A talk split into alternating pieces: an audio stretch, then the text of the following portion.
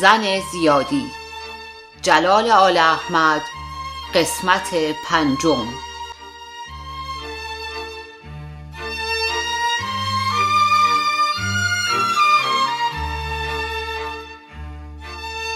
شش.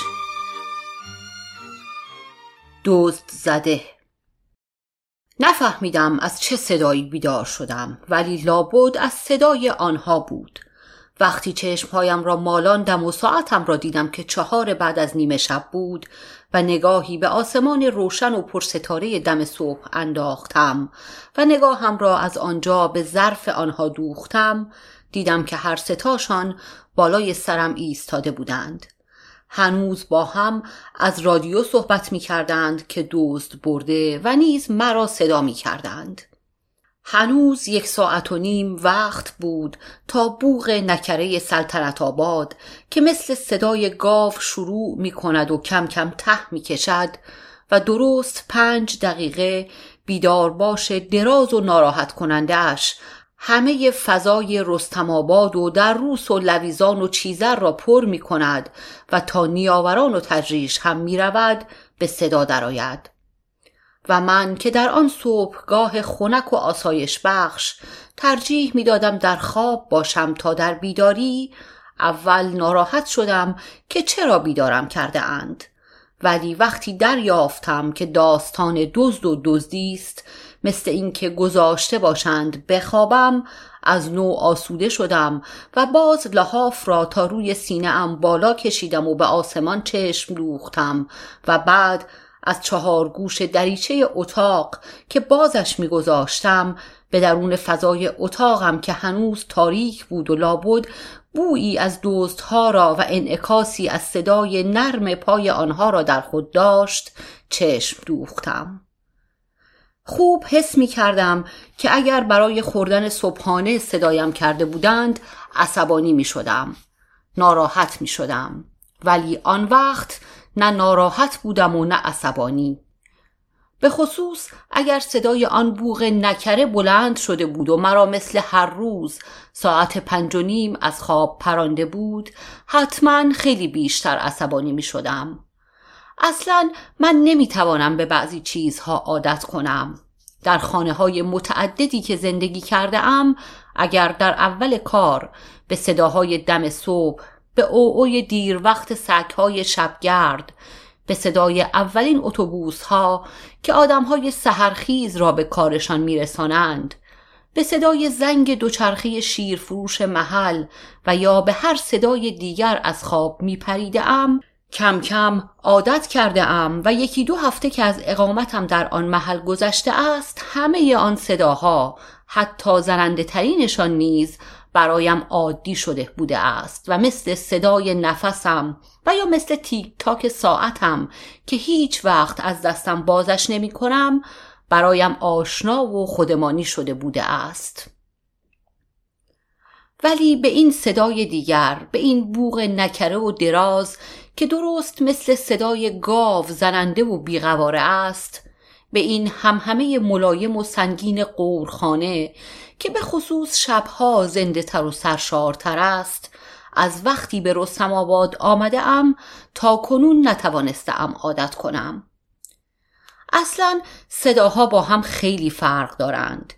گریه بچه همسایه هم ممکن است آدم را از خواب بپراند، ولی این یکی چیز دیگری است. صداها هم انسانی و غیر انسانی دارند و من که توی تختم دراز کشیده بودم، تازه داشتم جزئیات کار دزد را در نظر می آوردم که آیا چراغ دستی داشته است یا نه، تنها بوده است یا دسته‌ای بوده اند، چطور از صدای آمد و رفتنشان من که پای پنجره اتاقم توی حیاط خوابیده بودم بیدار نشده بودم. و اینجا که رسیدم زود به فکر افتادم که دیشب مست به رخت خواب رفته بودم و همان دم بود که حس کردم دهانم خشک است و تشنه هستم. رفیق همخانه ام با زنش و مادرش اصرار داشتند که زودتر بلند شوم و من که انگار هنوز در خواب بودم عاقبت از جا برخاستم. در اول کار حتی وقتی لباس می پوشیدم هنوز نمی فهمیدم چه خبر شده است. مثل این بود که نیمه شب است و من از تشنگی بیدار شده ام تا آب بخورم. ولی وقتی در کوچه را باز کردم و نردبان دزد را دیدم که هنوز پای پنجره ایستاده و به خصوص وقتی چشمم به کتاب‌ها و کاغذهایم افتاد که توی کیف دستیم بود و حالا همان پای نردبان پراکنده ریخته بود، فهمیدم که دزد آمده. یعنی نه این که تا آن وقت نفهمیده بودم، بلکه دیگر حتم کردم. و تازه آن وقت بود که به اتاقم برگشتم که ببینم چه چیزها را برده است. دزد از پنجره مطبخ تو آمده بود و اتاق مرا که کسی تویش نمیخوابید برچیده بود و در کوچه را باز کرده بود و رفته بود. دلم فقط برای پارچه روی رادیو سوخت که لابد رادیو را هم توی همان پیچیده بود و توی چمدان گذاشته بود که جای زیادی داشت و همه چیزهای دیگر را هم می توانست همان تو جا بدهد. و بعد دلم برای کیف دستیم سوخت که هم چمدان حمامم بود و هم جای کتابها و کاغذهایم و هم کیف خرید بازارم و هم همه چیز دیگر. هنوز یک جفت کفش مانده بود که به پا کشیدم و به طرف کلانتری رستم آباد راه افتادم. هوا هنوز تاریک بود و جلوی روی من یک نفر دیگر بود که به رستم آباد می رفت و من یک باره حس کردم که دلم می خواهد با او حرف بزنم. گچ فروش ده بود که برای ما هم چند وقت قبل دوباره گچ آورده بود و به من سلام می کرد. قدم تند کردم، به صدای پای من برگشت و در تاریکی دم صبح سلام کرد و من از او پرسیدم کسی را ندیده بوده است که بساطی روی دوش داشته باشد و از این طرفها عبور کند و او گفت نه و بعد جریان را پرسید. و من همین را می‌خواستم. دیگر همه چیز را از خاطر برده بودم و همه حواسم پیش او بود که به حرفهای من گوش می‌داد و الان حس می‌کنم که در آن دم صبح خنک رستم آباد وقتی پا به پای گچ فروش ده را می‌رفتم نه داستان دزد برایم اهمیتی داشت و نه زندگی مختصر من که به دزدی رفته بود. آنچه برایم مهم بود این بود که میخواستم با او حرف بزنم و داستان را که به خودی خود اهمیتی برایم نداشت برای او با آب و تاب نقل کنم. برای کسی نقل کنم، با آب و تاب هم نقل کنم و همین کار را هم کردم. یعنی تا به ده برسیم این کار را کردم. خوب یادم است بیابان خلوت بود. سگ‌ها از در خانه هایشان بر می جستند و برای ما که از وسط جاده می گذشتیم پارس می کردند و هوا پر بود از بوی ساقه های بریده شده گندم و سیب زمینی آب دیده و یونجه تازه درو شده و از دودکش چند خانه دهاتی دود آبی بیرمقی بر می خواست. توی ده خلوت بود و من چقدر آرزو داشتم روز باشد و کوچه های ده پر جمعیت باشد. مثل این که احتیاج داشتم خودم را در یک هیاهوی انسانی گم کنم. هیچ صدایی نبود، فقط صدای تالاپ تالاپ خمیرگیر از درز تخته های دکان نانوایی با روشنایی باریکی بیرون میزد. در کلانتری باز بود و چراغها را خاموش کرده بودند و پاسبان دم در توی هشتی نشسته بود و بند چکمه هایش را می بست. به ده که رسیدیم گچ فروش از من جدا شده بود و من تنها مانده بودم. ولی هنوز از آستانه کلانتری درست تو نرفته بودم که پاسبان سلام کرد. من نه وقت کرده بودم کراواتم را ببندم و نه لباسم حسابی بود، ولی پاسبان سلام کرد و من سخت خوشحال شده بودم و شاید اگر سوال نمی کرد که چه فرمایشی دارید اصلاً یادم رفته بود برای چه کاری به کلانتری آمدم. سیگارم را دور انداختم و خیلی گرم جواب او را دادم و پرسیدم به کجا باید رجوع کرد؟ که سرکار استوار را صدا زد و او پیرمردی بود شکسته و واریخته که داشت دکمه‌های زیر یخه‌اش را می‌بست. توی حیاط دو سه نفر دیگر زیر لحاف‌های بسله‌دار، یک نفر هم توی ایوان روی یک تخت سفری خوابیده بودند. از سر و صدای ما، آن که روی تخت سفری خوابیده بود و یک نفر دیگر که کنار حوض زیر لحاف نازک خود مچاله شده بود، هر کدام مثل سگی که به صدای پا از خواب بپرد بیدار شدند. من باز هم یک سیگار آتش زدم و حالا دیگر حس می کردم که باید داستان را با آب و تاب بیشتری و با دلسوزی و تأثری که شایسته این گونه موارد است تعریف کنم. پاسبانها، گرچه پاسبانهای کلانتری رستم آباد هم باشند، با گچ فروش ساده ده که به آدم سلام می کند فرق دارند. یعنی اقلن رسمی ترند و بیشتر به کلمات و تشریفات وابسته اند. گذشته از این که من تا آن وقت خونسردتر از آن بودم که سرکار استوار کلانتری رستم آباد بتواند حرفهای مرا باور کند. همین کار را هم کردم و داستان دزدی را با شرح و بسط کافی برای آن که روی تخت سفری خوابیده بود، همانطور که کنار تختش نشسته بودم و او در بستر خود نیم خیز شده بود، گفتم. وقتی قسمت اساسی داستانم را می گفتم، آن که کنار حوض خوابیده بود و به حرفهای ما گوش می داد از جا پرید. آفتابه را آب کرد و به گوشه‌ای تپید و من رفتم از توی دفتر کلانتری یک صندلی آوردم. کنار تخت سفری گذاشتم و حالا دیگر درد دل می کردیم و آن که روی تخت خوابیده بود و من خیال می کردم رئیس یا معاون کلانتری است، از دزدی‌هایی که پارسال شده بود حرف می‌زد و برای لحاف‌های اطلسی که یکی از دزدها برده بود و توی چاه مخفی کرده بود تأسف می‌خورد. مردی که با من حرف می‌زد صورت جا افتاده‌ای داشت و انگار میان خواب ریشش را تراشیده بود. پیشانیش بلند بود و آنطور که خوابیده بود خیلی بیشتر به یک معلم شباهت داشت تا به یک پاسبان. و من به این طریق خیلی خودمانی تر توانستم داستانم را برای او بگویم و در انتظار همدردی های او باشم. از صدایش فهمیدم که دندانش آریه است و پیدا بود که دلش میخواست با من همدردی کند.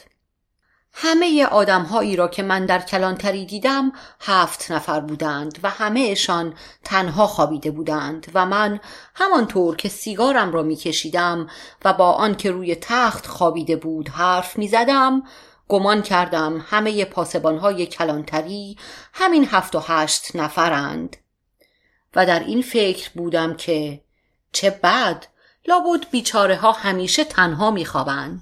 کاش فقط شبهای کشیکشون اینطور باشن. اما اگر همش همین هفش تا باشن. و غمی که به خاطر این مطلب بر دلم نشسته بود از یادم نرفت تا وقتی که فردا دوباره به کلانتری برگشتم و روی دیوار اتاق رئیس کلانتری توانستم صورت اسامی پاسبانهای رستم آباد را ببینم و ببینم که روی هم رفته نزدیک به چهل نفر هستند و آن وقت بود که راحت شدم و با خودم گفتم چه خوب، همش هفتش تاشون کشیک میدن، پس فقط همون شبای کشیکشون تنها هستن. آن که آفتابه به دست بیرون رفته بود آمد. صدایی گرم و عوامانه داشت. به جای چکمه گیوه به پا کرد. سلاحش را توی دستمال ابریشمی بست و توی جلد چرمیش که به کمر خود آویخته داشت گذاشت و یک شلاق کوتاه فرنگی ساز هم از توی پستویش در آورد و زیر پیش سینه کتش گذاشت و من یک باره به این فکر افتادم که اگه وقتی دزد اومده بود بیدار می شدم، اگه قرار بود باهاش کلنجار برم، یعنی اصلا بیدار می شدم؟ یعنی ازش می ترسیدم؟ خودم و دم چک می دادم؟ و او یخهش را هم تا بالا دکمه کرده بود و جلوی آن که روی تخت سفری خوابیده بود و همانطور دراز کشیده دستورهایش را میداد خبردار ایستاده بود و دستورها درباره طرز کار او و سرکشی به محل دزدی و گشتن چاله چوله ها و حلقه قنات های اطراف بود. بعد هم خداحافظی کردیم و دو نفری از در کلانتری بیرون آمدیم.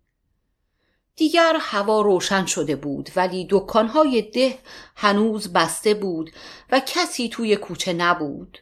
سوت کارخانه هنوز کشیده نشده بود. سیگاری به او تعارف کردم و خوب یادم است که برایش از بدی وضع زندگی معلم‌ها حرف زدم. برای آن که روی تخت سفری ایوان کلانتری خوابیده بود و من خیال می کردم رئیس یا معاون است، این حرفها را نزده بودم. ولی برای این پاسبان گشتی که لحنی گرم و عوامانه داشت، حتی گفتم که فکر نمی کنم اصلا بتوانم جای همین اموال را پر کنم و دست آخر هم به او وعده دادم که اگر دزد گیرم آمد انعام خوبی به او بدهم. و تا به خانه برسیم او از واقعه‌ای که دیروز عصر برایش اتفاق افتاده بود حرف زد.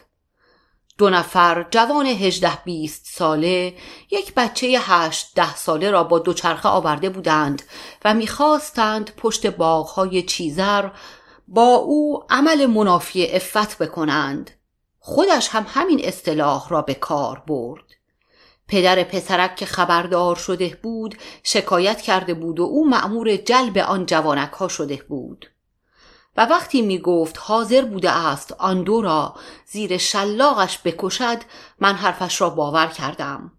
اصلا آن روز دلم می خواست همه حرفها را باور کنم، حرفهای همه کس را.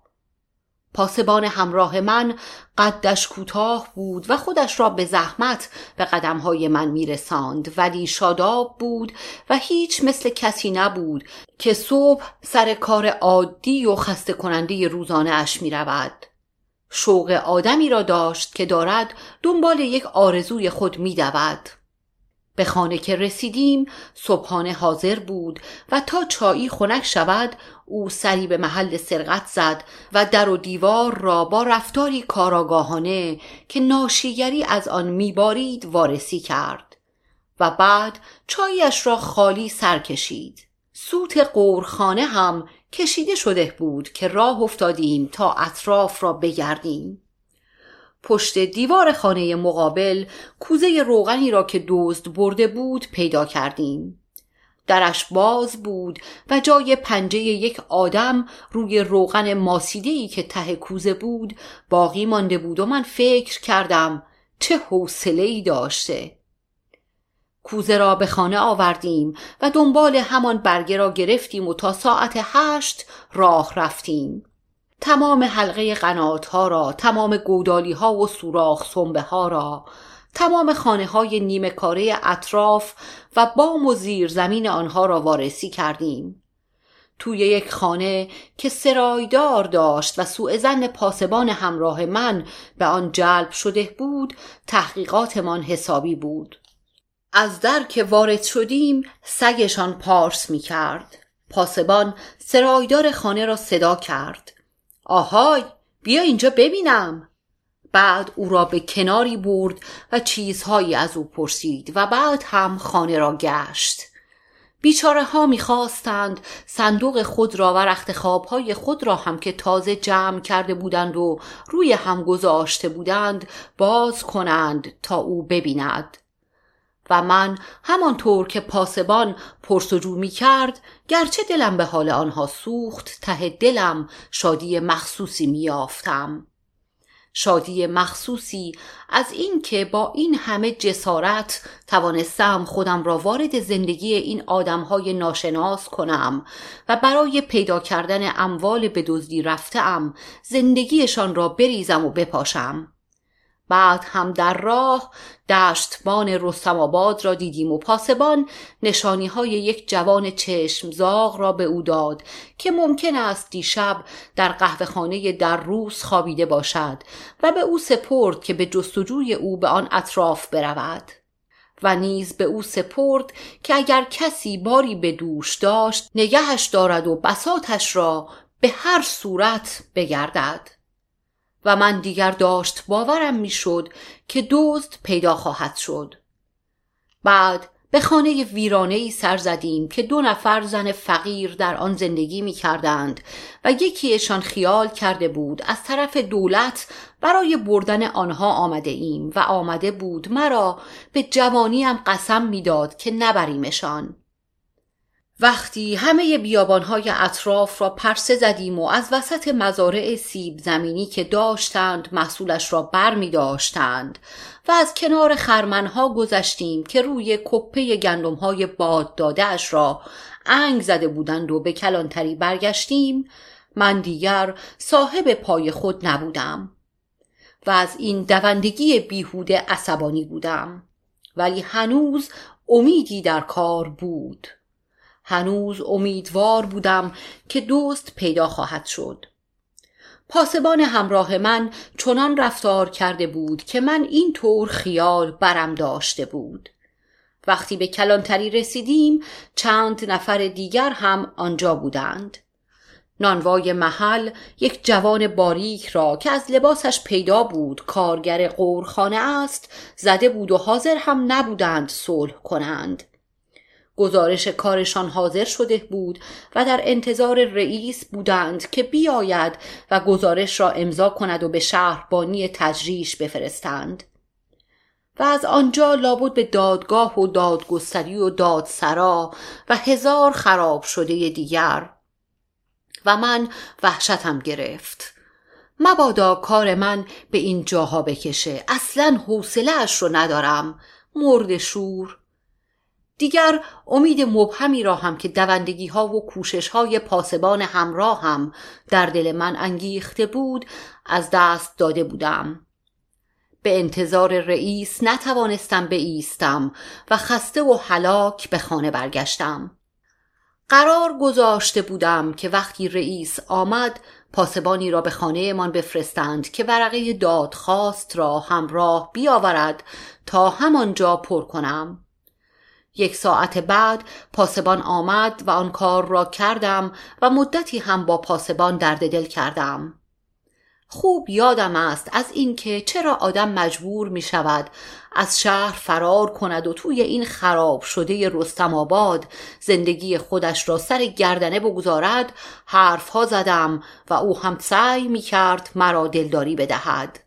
و نیز به یادم است که وقتی دادخواست را پر می کردم و جریان واقعه را می نوشتم سعی می کردم در عین حال که خودم را بی علاقه نشان می دهم جملاتم را با آب و تاب بنویسم و از تحریک احساسات طرف برای بیان مطالب کمک بگیرم. یک جا همچه نوشته بودم من نمی توانم به خودم جرأت این را بدهم که دزدم را محکوم کنم. نمی شود این کار را به آسانی کرد، ولی اگر شما به جای من بودید چه می کردید؟ و به خصوص اگر حتم داشتید که دیگر جای اموال دزد زده را هرچه هم که ناچیز باشد نمی توانید پر کنید. بعد هم پاسبان رفت و من به شهر آمدم. درست نمیتوانم بگویم در شهر که بودم چه حالی داشتم، آنقدر هست که با روزهای دیگر زیاد فرقی نداشتم. توی کوچه و خیابان تند راه میرفتم، توی اتوبوس سیگار آتش میزدم و توی کافه با دوستانم پرحرفی میکردم. سر کلاسم به عجله حرف میزدم و مثل هر روز میخندیدم. ولی چرا یادم است که در یک مورد رفتارم با سایر روزها کاملا فرق داشت. توی کافه که بودم و یادم است حتی سر کلاسم داستان را با کمال معصومیت برای همه نقل می کردم و در عین حال خودم را بی علاقه نشان می دادم. هیچ تعمدی در این کار نداشتم. خود به خود اینطور شده بودم، مثل این که میخواستم از این راه تلافی اموال به دزدی رفته‌ام را در بیاورم. و دیگران، دوستانم و شاگردهایم، بعد از شرح و بستی که من میدادم دلسوزی میکردند و همدردی نشان میدادند و من دلم خنک میشد. پیش مادرم که بودم و نیز هر جای دیگر که میرفتم عین این بازی را در میآوردم و به خصوص روی بیعلاقه نشان دادن خودم خیلی تکیه میکردم. دو روز بعد قضیه به کلی فراموش شده بود. فقط سه روز بعد از واقعه که کاغذ پاره های جیب هایم را وارسی می کردم، وقتی آن تکه کاغذی را یافتم که شماره پرونده دزدی را روی آن یادداشت کرده بودم و قرار بود به شهربانی تجریش مراجعه کنم و از آنجا به دادگاه و دادگستری و دادسرا و هزار خراب شده دیگر. یک بار دیگر به یاد همه آن دوندگی ها و حمق ها و بیهودگی ها افتادم. دلم برای رادیو و کیفم باز سوخت و حس کردم هنوز از آن پاسبان گشتی که وعده داده بودم اگر دوست پیدا شد انعام کلانی به او بدهم خجالت میکشم.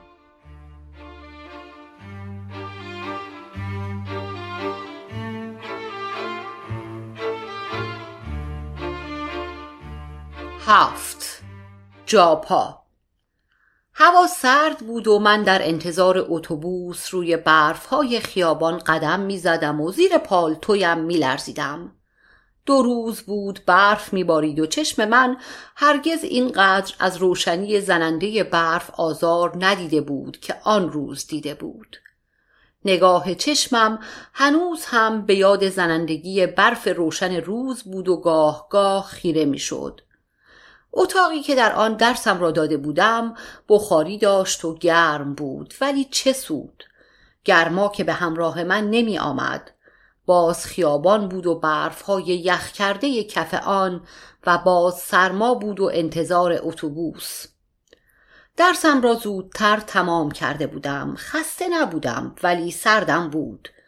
استخوان‌های شانه‌هایم را زیر پالتویم حس می‌کردم که می‌لرزید و من یخه پالتو را بالا کشیده بودم و در انتظار اتوبوس کنار جوی خیابان قدم می‌زدم. هنوز برف می‌بارید. کم کم داشت تگرگ می‌شد. دانه‌هایش ریز بود و سنگین بود و من سرمای چندشاور دانه‌های برف را که از بالای یخم فرو می‌رفت و روی گردنم می‌نشست حس می‌کردم. دوتا اتوبوس آمدند و گذشتند و نگاه چشم من در میان سیاهی شب دنبال دانه‌های برف به زمین افتاد و سرگردان بود. دنبال دانه‌های برف که سنگین بودند و سرمای چندشاوری به همراه خود می‌آوردند.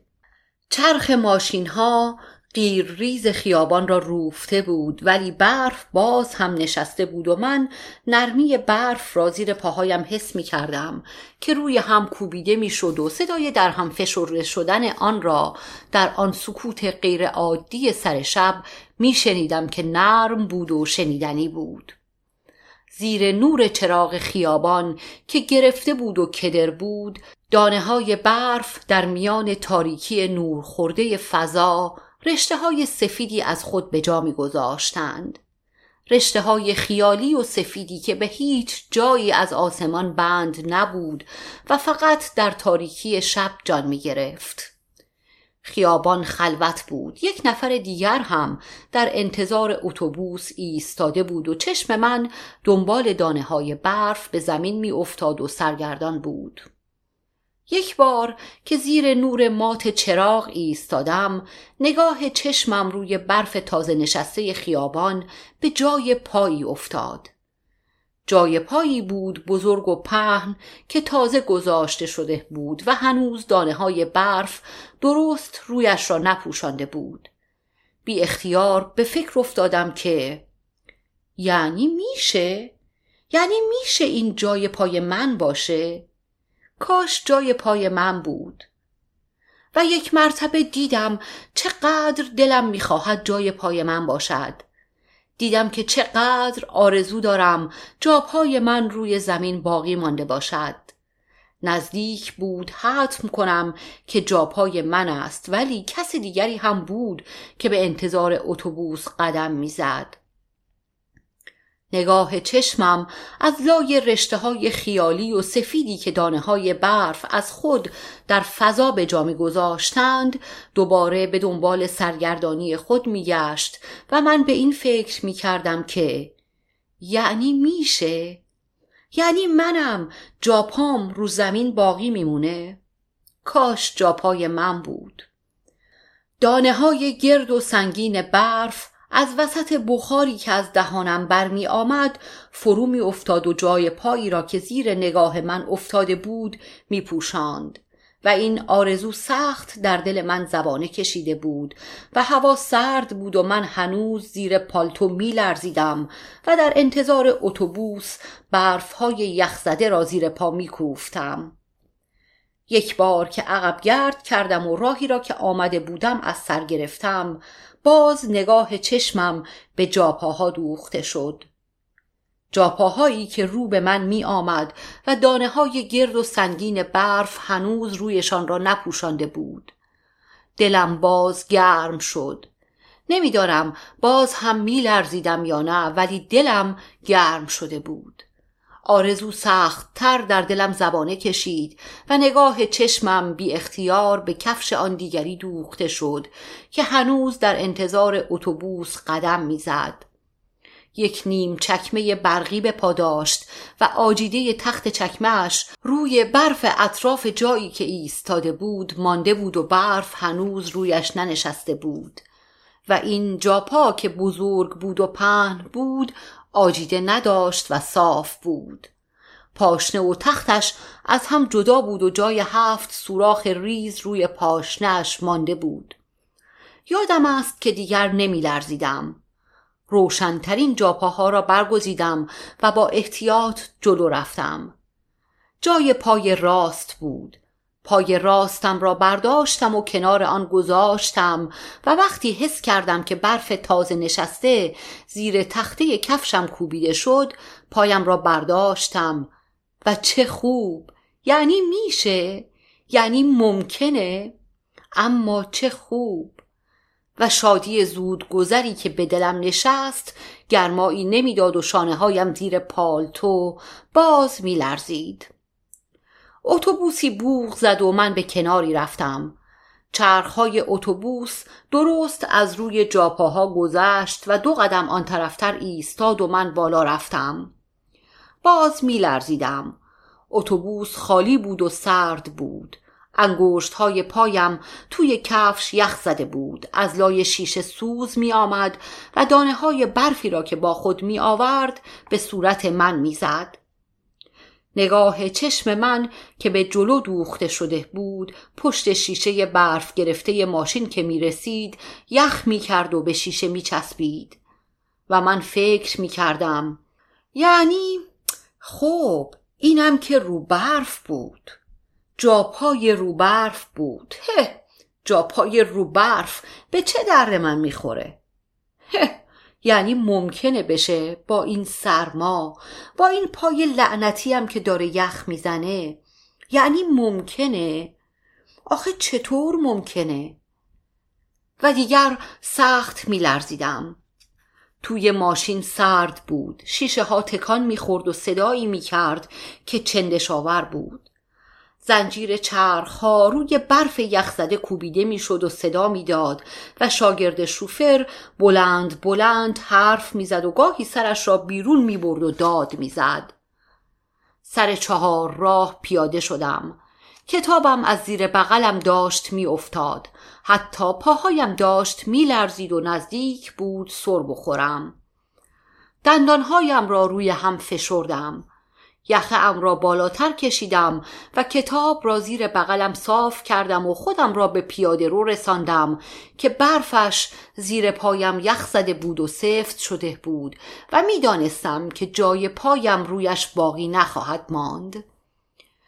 پیاده رو کنار چهار راه شلوغ بود. مردم همه تند می رفتند، همه دستهایشان را توی جیبهایشان کرده بودند و نفسشان مثل اسب بخار می کرد. همه به زیر چترهای خود پناه برده بودند و همه گرمشان بود. لختی ها و پابرهنه ها پیدایشان نبود، یا مرده بودند و زیر برف ها بی زحمتی و خرجی برای دیگران دفن شده بودند و یا به دخمه هایشان پناه برده بودند که علو کنند. حتی صورت آنهایی را که از پهلویم می گذشتند می دیدم که گل انداخته بود و داغ بود، مثل اینکه از یک اتاق گرم در آمده بودند و مثل اینکه از حمام در آمده بودند، مثل اینکه گرما را با خودشان آورده بودند. همه گرمشان بود، دستکش‌هاشان را به دست کرده بودند و جاپاهاشان روی برف تازه نشسته می‌ماند یا نمی‌ماند. من به این یکی کاری نداشتم، به جاپای خودم می‌اندیشیدم. به خودم می‌اندیشیدم که زیر لباسهایم می‌لرزیدم و از سرما می‌گریختم و به خودم سرکوفت می‌زدم که می‌بینی؟ می‌بینی احمق، همشون خوشن و گرمن، از دهن همشون مثل اسب بخار بیرون میزنه. می‌بینی؟ می‌بینی پاهاشونو چه محکم ور می‌دارن؟ آره، تو چی میگی؟ تو تو که داری از سرما زه میزنی، تو که داری جون میکنی و جاپاتم رو هیچی نمیمونه، رو هیچی، نه رو برف نه رو زمین. آره، جاپات رو برفم نمیمونه، میفهمی؟ حتی رو برف. از جام شیشه کرفروشی سر چهار راه که از تو بخار کرده بود و شیارهای روشنتری در زمینه مات آن پایین میدوید، نور کدری بیرون میتافت و در روشنایی آن جاده‌ای که میان برف پیاده رو پیش میرفت پیدا بود. شاید دو نفر به زور میتوانستند از آن بگذرند. راهی بود که روی برف باز شده بود و جاپاها در میان آن روی هم نشسته بودند و یکدیگر را زیر بغل گرفته بودند. گوشه راست یک پاشنه با نعل ساییده شده اش، تخت باریک و کوتاه یک کفش زنانه، نشانه چهار تا انگشت پای چپ که برهنه روی برف نشسته بود، آجیده یک گالش بزرگ مردانه که مطمئن به جا مانده بود و نشانه کارخانه سازنده اش را هم میشد خواند، و همه جور جاپاهای دیگر در تنگنای راه باریکی که از میان برف ها پیش میرفت کنار هم نشسته بودند، روی هم مانده بودند و در روشنایی ماتی که روی برف پیاده رو می افتاد با هم درامیخته بودند و من یک باره به فکر تازه‌ای افتادم. میبینی چطور شده؟ جاپای هیچ کی سالم نمونده، سالم باقی نمونده. جاپای کی سالم مونده که مال تو بمونه؟ جاپای مردم که لازم نیست باقی بمونه. جاپای مردم بایست راه رو واز کنه، مهم اینه که راه واز شه، که جاده رو برف ها کوبیده بشه. جاده که واز شد دیگه جاپا به چه درد میخوره؟ مال تو هم همینطور.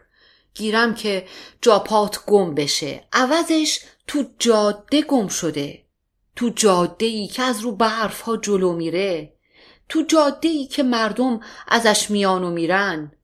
گیرم که جاپات گم میشه، اما عوضش جاده واز شده، جاده میون برف ها.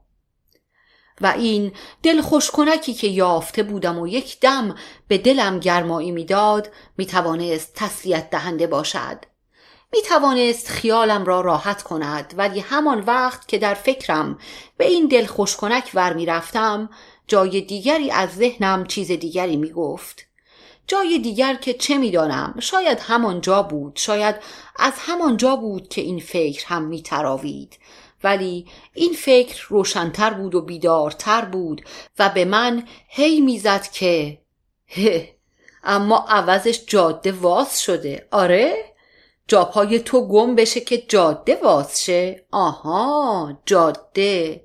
اون هم واسه آدمایی که همشون انگار از تو حموم در اومدن و نفسشون مثل اسب بخار میکنه. واسه اینا اصلا چرا جاده واز شه؟ چرا مردم همه به برف نزنن؟ مگه کفشش رو ندارن؟ مگه چلاغن؟ پس چرا جاپای تو گم شه؟ و دیگر به دل خوشکنکی که یافته بودم میخندیدم، با خنده‌ای تلخ و چندشاور، با خنده‌ای که نه روی صورتم میتوانست بدود و نه در دلم میتوانست راه بیابد، با خنده‌ای که همان زیر دندانهایم کوبیدمش و اگر میشد زیر پا میانداختمش.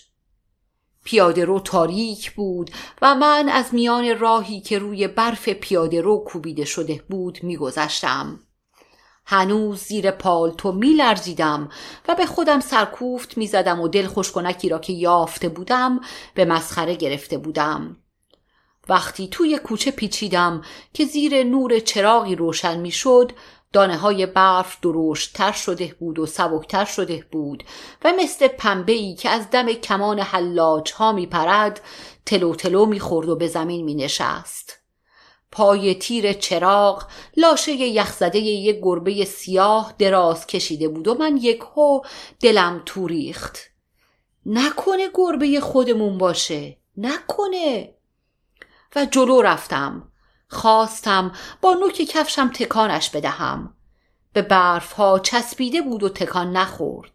گربه خودمان بود، همان گربه سیاه و تنبل و دوست نداشتنی که فقط بلد بود در تاریکی راهرو زیر پای آدم بدود و از لای درهای بازمانده اتاقها دزدکی سر بکشد. همان گربه حریص و کنجکاوی که در آغاز کار خیلی سعی کرده بودم رفیقش بشوم و آخر هم موفق نشده بودم. و دیگر همیشه از این می ترسیدم که مبادا عاقبت در تاریکی راه رو زیر پا بگیرمش و نفسش را ببرم. دلم گرفت، دلم در میان مشت نامرئی غمی که مرا گرفته بود فشرده شد و دیدم که میخواهم همه عقده‌های دلم را سر این گناهکاری که یافته بودم در بیاورم. آخه چرا بیرون رفتی؟ آخه چرا؟ اونم تو این سرما و یخبندان، اونم رو این برف ها آدماش دارن زه میزنن. آخه چرا بیرون رفتی؟ و همانطور که زیر پالتو میلرزیدم و در تاریکی پلکان از سرما میگریختم و کلید اتاقم مثل یک تکه یخ در دستم مانده بود، دلم تنگ بود و به خودم سرکوفت میزدم و از این میترسیدم که مبادا جا پام باقی نمونه، رو زمین باقی نمونه.